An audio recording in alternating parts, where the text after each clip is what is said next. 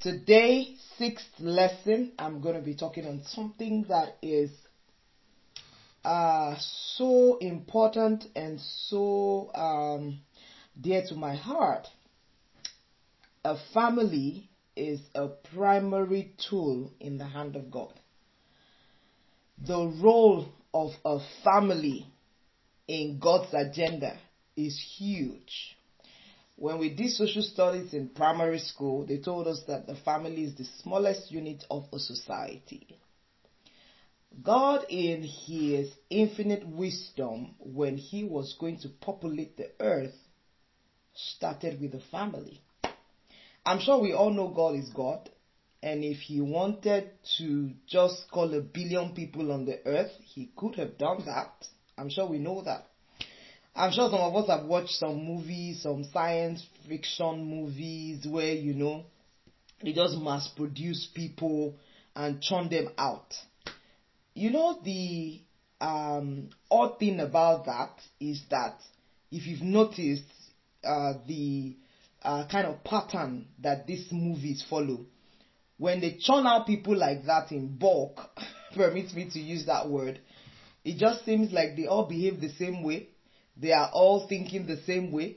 They all have a particular rule that guides them. They probably dress the same way. So it's just always like that most times with those movies. But I'm grateful that's not how God decided to populate the earth. He populated the earth by starting a family. I mean, I believe God saw today. He saw thousands of years he saw that there were going to be billions of people on the earth.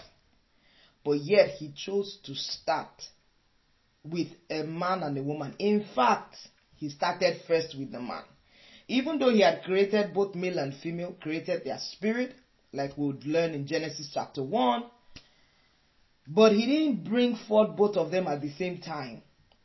He brought the man, and then he brought the woman, and then the children began to come. And then the family system began on earth. And before you know it, generation after generation after generation, and here we are today. I love one of my favorite um, passages of the scripture is Matthew chapter 1, where you begin to trace the genealogy of Jesus up to uh, Adam.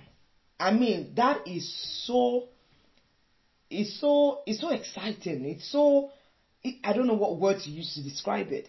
Whereby you are reading and you can actually trace your genealogy. Jesus' genealogy, we're talking about 42 generations. So they told us from Adam, uh, Abraham to David, and then David to Babylon and then Babylon to Christ. I mean, amazing. God knows what He's doing. And when you talk about family, that is one area that man doesn't have control over. It's totally the prerogative of God, totally within His sovereignty. He determines who goes to which family. Mm. I think the day you come to understand that, accept that, and settle that in your heart, you stop complaining and you stop questioning why you came through a particular family. We all feel like some families are more perfect than the other for whatever reasons that we might think. It's amazing uh, we, we touched on the issue of location. Some people feel I shouldn't have come a Nigerian. I shouldn't have come, uh, whatever it is, African. But the truth is, that is one area that we don't have a say in. so that means that God, in His infinite wisdom, based on His sovereignty as God, His ability to see the totality. I mean, God's um, range of sight is is huge, is enormous. He sees the beginning from the end. And so he knows how your life is meant to play out. And he knows how, you know, um, at what point through which union will, is suitable. And I'm using that word, you know, uh, uh, with so much, um, you know, uh, reverence.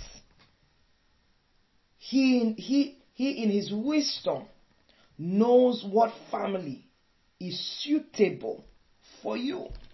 You didn't have a say in that. He determined that. He determined that. I mean, how do you explain a Hannah and Penina in the same house? And Penina kept churning out children, and here was Hannah. Nothing was coming. No child was coming because God was preserving her womb for Samuel. And of course, we know that she had other children after Samuel. What about Elizabeth? The Bible says Elizabeth and and um, Zachariah were both, um, you know, righteous in the sight of God. Yet, Elizabeth was barren. God was preserving her womb for John the Baptist, who was going to be the forerunner of Christ. Are you listening to me today and you're, you're, you've always wondered why you came through the family you came through? Either your parents are imperfect or your siblings. You didn't choose that too as well. God chose the siblings you have. I'm sure if Joseph had a say he probably would have chosen another set of siblings. But you know, the amazing thing, the siblings he had were the perfect siblings for him. In God's infinite wisdom, they were the perfect siblings for him. Because without them, without their envy, without their inability to see beyond what they can see at that moment, Joseph was pushed into purpose. I mean, Joseph was comfortable in his father's house. He was wearing a coat of many colors. You can consider that a designer suit today. He was kind of favored by his father and his brothers knew. And the Bible says that they envied him. And then of all of them, he's the one having dream again. Like seriously, guy. Like your coat of many colors is not enough. You now decide to be. Dream also, he didn't invent the dream now, right? God gave him the dream. But I tell you that as imperfect as his family was, I tell you they were the perfect match for his purpose. So your choice of family, God choosing the family you come through, or the kind of family that you are raising for your children, the children God has sent to you, either um, you have a family, or you're divorced, or separated, or even have the child out of wedlock. It is never a mistake. It's never ever a mistake. God allowed that child to come because that child had a purpose that child had a purpose on earth. We might not see the, the, the totality. It might not be clear to us now because we judge things based on our human understanding and reasoning. But God, in His wisdom, brought Joseph through that. And here we are today. He became the prime minister. You want to talk about Moses? One of my favorite characters in the Bible. Moses. Why did Moses come at a time where Pharaoh had given his his um uh, given the law that all the male children should be killed? Why, why why did God allow Moses to show up at that time? Why did Moses show up before? Or probably after, because I want to believe that that law at some, in fact, if you read that Bible, if you read that passage of scripture, Exodus 1 and 2 very well, you would understand that the increase that came to the children of Israel was deliberate by God. I mean, it was deliberate. God Himself ensured that they didn't have miscarriages. I'm telling you, when God is involved in a matter, the Bible says God made sure that the children of Israel were producing. I mean, they were so fertile. Any small thing, palm, pregnant. And the Bible, but meanwhile, the children of the Egyptians were barren. They weren't having children. And you know the irony of that was that the more children they had, the more number of slaves, as it were, the Egyptians thought they had. But they didn't realize that what they thought were slaves to them was God raising an army. Wow. And Moses came at that time. It's so amazing that his parents decided to risk their life. Probably if he had come through another parent, I don't know, maybe they would have just, because there were so many parents that gave up their children. They felt helpless. But what was it about Moses' mother and father that they decided to extend faith? That they decided to risk all? And the Bible says he kept the baby for three months until she couldn't anymore. And then see the twist of events. When Pharaoh's daughter or this sister saw the baby, took the baby, eventually called the same Moses' mother to nurse the child. I mean, isn't God very humorous? God knew that Moses will eventually grow up in the palace. There was a reason for it. Okay, if you knew he was going to grow, why didn't you just give birth to him in the palace? No, but he needed to go through that detour, that imperfect uh, uh, imperfect process of him coming into the world. Why? Why did the parents have to go through all of that and risk their lives? You want to talk about Ruth, the Moabitess, who fell in love, got married, and thought, oh wow, hip hop hooray, my life is about to change. And then before he knew what was happening, her father in law dies and then her husband dies, and then her husband's brother dies. And then what's happening? She's left with her mother in law. If only she knew that there was a Boaz God was already preparing for her. Family. Why? Because a David was coming like two, three generations after. David was coming. But through this Moabitess, God knew what he was doing. God doesn't make mistakes with respect to family. He doesn't make mistake. He doesn't make mistakes. What about Esther, whose parents were killed and she was an orphan? Am I talking to someone here? Probably you're like, you might even have family self. As in my father, mother, I'm the only child and they are gone. And you are wondering. But they were the medium through which you came because you have a purpose. Because you have an assignment on earth.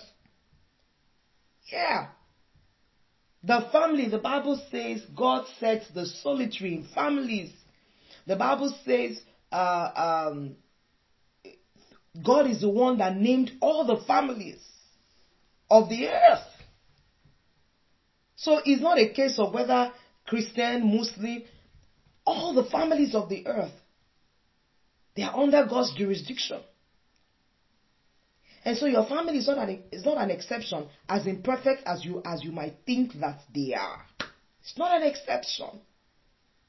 Family is big deal. And that's why even for those that are not married, you would have to consciously be deliberate about raising the right family under God.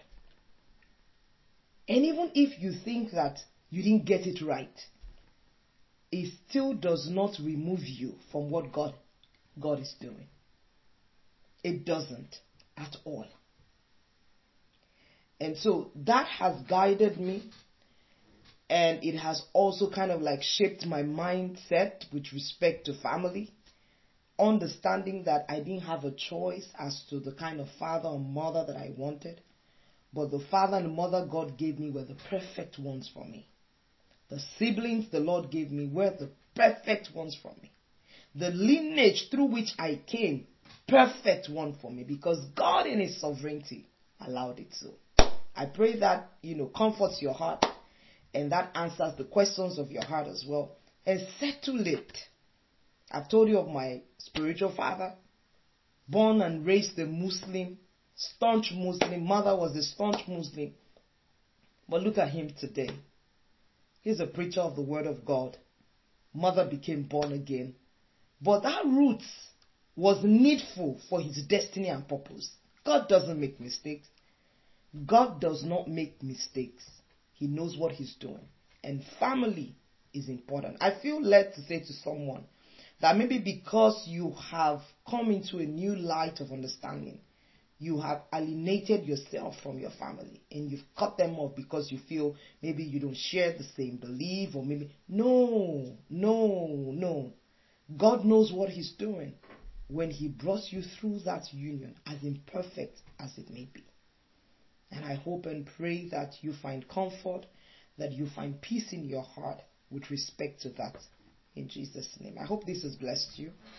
Family, is a primary tool in the hand of God. God uses it as a medium in achieving his purpose, as a medium in bringing to pass his will on earth. And I pray that he will find you worthy in Jesus' name. Thank you for joining me this evening. I'll see you tomorrow, 10 p.m., for my life lesson number seven. I hope this has blessed you. As always, uh, have a beautiful night rest feel free to share it. Uh, feel free to tag a friend. And um, God bless you. Have a beautiful night rest.